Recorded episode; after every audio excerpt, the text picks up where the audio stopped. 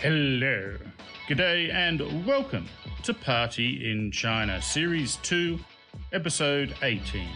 I'm Party Parslow, and this episode begins upon my second bleary morning in my noisy Shanghai hotel. I'm told I talk in my sleep, engage, in fact, in complete conversations of which I have no memory afterwards. And sometimes, rather than sleep talk, I sleep write. After a restless, unrefreshing night in the city that never sleeps but still snores, I found this scrawled on a napkin. I've invented a new cocktail. Pre-mix. Several pints of Guinness and Kilkenny. Serendipitously discovered Cooper's Sparkling Ale a couple of Bushmills Black Label whiskies, and one Pizza Hut slippery nipple. Well, it seemed like a good idea at the time. Add generous amounts of all night trucks, brakes squealing, all night buses, horns blaring, all night fornicative thumps against the hotel wall, woman screaming. Then wait a few hours and mix in woman crying, man yelling, door slamming, woman yelling at slammed door. Lastly, let first light blare through the open window to burn your finally sleeping eyes. I call it Shanghai Dawn. On the other side of the napkin, I'd written Schindler's List, the musical. So I'm glad I've forgotten that dream. After my mostly sleepless night and yet another complicated, convoluted bus and subway journey, it was a relief to find very few passengers on our homebound coach. I made the most of the space by stretching out luxuriously along the back seat. Around 7:30 a.m., we set off in what again felt like circles. But I couldn't blame Ronna's sense of direction this time. She wasn't driving the bus. We motored up onto the overhead freeways, which drape the city in all directions, often entangling in huge, sweeping, confusing intersections. An hour or more later, we descended to the Earth's surface and entered the car park of a huge sporting arena. Ronna told me it was Hongkou Stadium and that they played golf inside. The internet says it's a football stadium with some squash courts and a rock climbing wall. So they must have gotten rid of the golf in the meantime. Ronna also told me that the bus driver had told her that we'd come to the stadium in order to change buses, as there weren't enough passengers on this one to make the trip worthwhile. So we got off. We waited. We waited some more. Then we got back on again. As we headed off, the driver opened the rear door and chucked a tight U turn so that the dozen or so plastic bags of garbage in the rear stairwell were thrown out by the centrifugal force. A decrepit old man instantly appeared and started ripping them up, looking for scraps. So, what I thought was dumping may perhaps have been donating. Seeing something promising in a bag still stuck on the lowest step, he reached in and yanked it out just before the doors slammed shut on his arm. It takes a long time to drive out of Shanghai's urban sprawl, but just like. Actually, before I say this line, I'll let you know that I'm going to pause afterwards to give lady listeners time to yell at me, as a few of my female friends already have. It takes a long time to drive out of Shanghai's urban sprawl, but just like your girlfriend telling you all about her day at work, it only feels endless. Right then, thank you. Any whoozy what, eventually we were in the countryside and heading north. Ronna had enjoyed even less sleep than I had, and wasn't looking well before we boarded. Well, she had indulged in half a pint of weak shandy and a sip of my slippery nipple. Wow. Now she did her best impression of an Irish Colleen by turning 40 shades of green and then quietly vomiting into the sick bag provided. She had no idea what to do with the transparent bag full of bile in her hand, scanned the immediate area looking for inspiration, and tied the bag to the corner of the seat handle in front of her, leaving it dangling in the aisle. I hadn't liked the look of her breakfast when she bought it from a street vendor.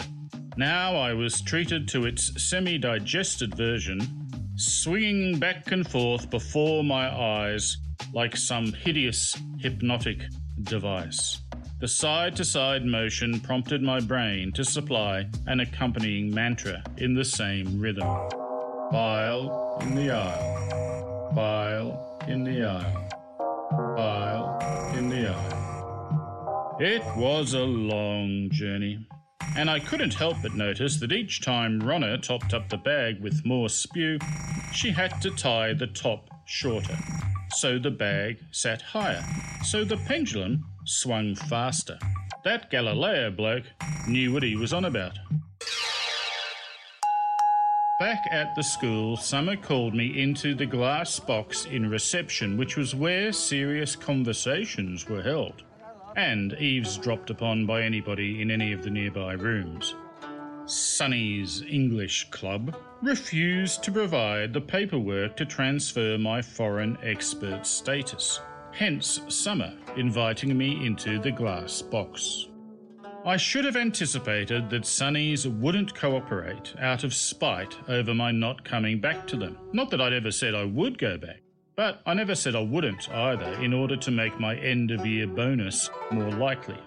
Summer had brought up the problem before the Shanghai trip, and I'd rung Mr. Wong to see if he could help. Of course, Mr. Putty.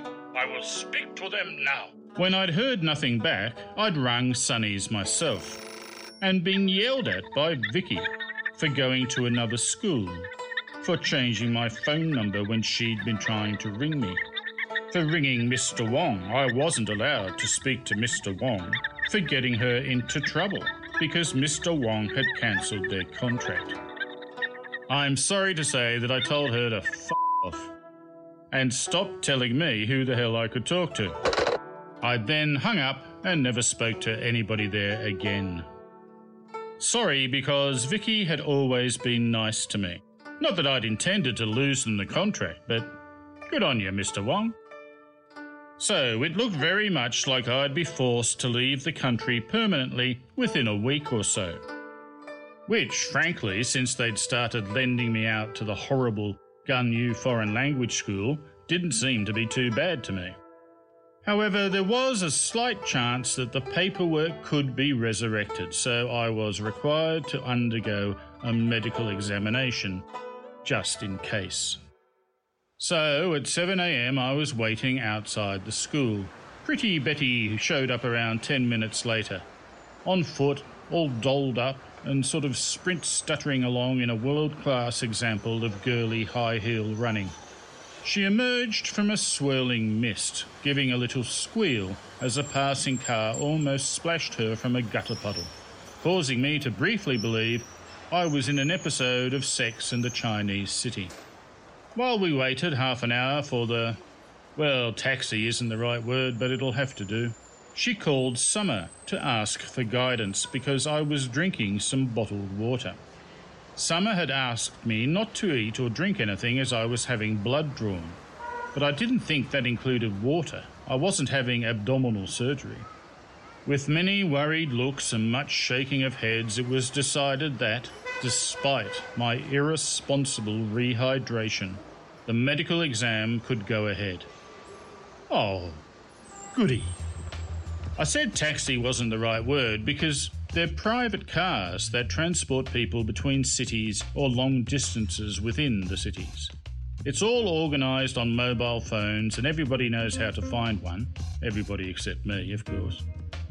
And they're pretty good value. They charged only 20 or 30 kuai, 3 to 5 Australian dollars, for a trip to Xinpu, which is where the action is in Lianyungang. Unfortunately, the drivers cram in as many people as possible to make more money. So Betty and I were driven to the other side of Ganyu, where a family of three adults and two children climbed into the back, forcing her into the corner against the opposite door. I'd had the foresight to snag the front seat, as I'd fallen for that game of Sino sardines once before. Since then, I refused to get in the back, and if another passenger was already in the front, would open the door and stare sadly at them until they relinquished their seat. I'm not sure of the legality of this private taxi service, but the drivers all studied at the same road safety school and failed. There were too many truly terrifying moments to recount. Near death, near misses that the term close shave doesn't come close to accurately describing. However, over the months, I changed my opinion from damning Chinese as the worst drivers in the world to admiring their high speed daredevil acts. Once your insanity progresses to the point of being able to put aside your instinctive fear of imminent violent death, it's quite an entertaining ride. Emerging unscathed from a situation that had seemed inescapably fatal, I'd find myself making involuntary cries like you do on a roller coaster. If I'd been in a convertible, I'd have raised my hands in the air and whooped. The driver took us to a building which looked a lot more like an apartment block than a hospital. That's because it was the home of one of the headmasters, the one who'd picked me up at the airport. But he wasn't expecting us, so we waited on the street for 30 minutes more. No great chore with Betty beside me until he sorted himself out and then he drove us to the International Medicine Hospital.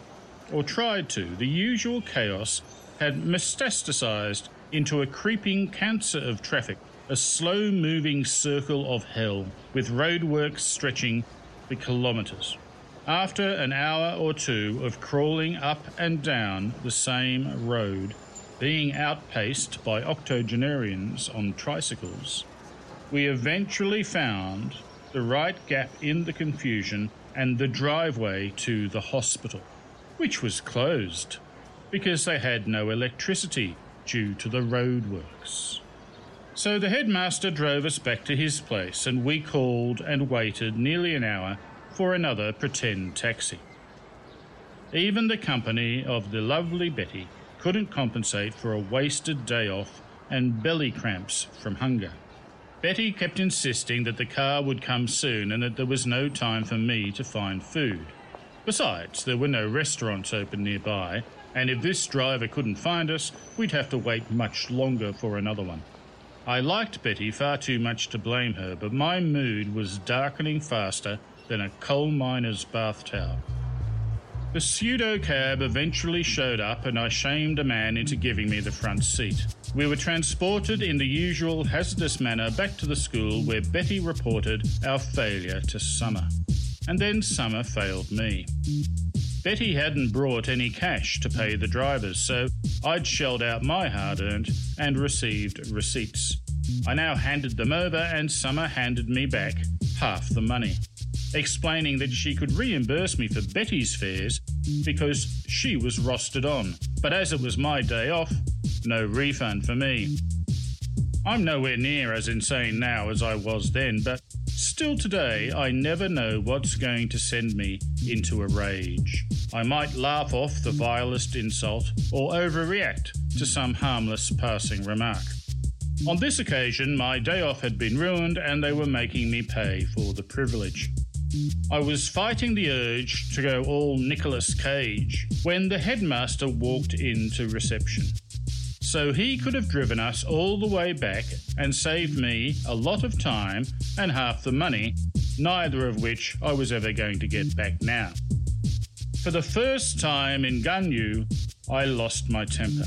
In fact, I skipped Nicolas Cage and went full Christian Bale, scaring the hell out of the adults and sending students running away, weeping and wailing. Summer tried to pay me back out of her own pocket, but that wasn't the point. Ronna came running out of her classroom and took one of my arms. Betty took the other, and together they led me out of the school and across the road towards my apartment, speaking soothingly. One of them was even stroking my hair. But I was too angry to sit in one place, thanked my friends for their concern, and went for a long, long, long walk to calm down. Which was when I realised three things. Firstly, the worst thing that had happened was that I'd spent a few dollars spending several hours more or less alone with a beautiful woman who was also one of my best friends. Secondly, I still hadn't eaten anything and it was mid afternoon. And thirdly, I seemed to be going quite mad. Still to come on Party in China, I'm forced to take a second shot at the hated medical examination, and some other foreign teachers finally arrive, and together we put the gang in Lianyung Gang. I used to work in advertising. I'm Party Parslow. Thank you for listening. You've been listening to Party in China. For more, like us on Facebook or follow us on Twitter. Subscribe to the podcast at Audio Boom, Stitcher, iTunes, or your favorite podcast distributor. This has been another quality podcast production from Bytes.com.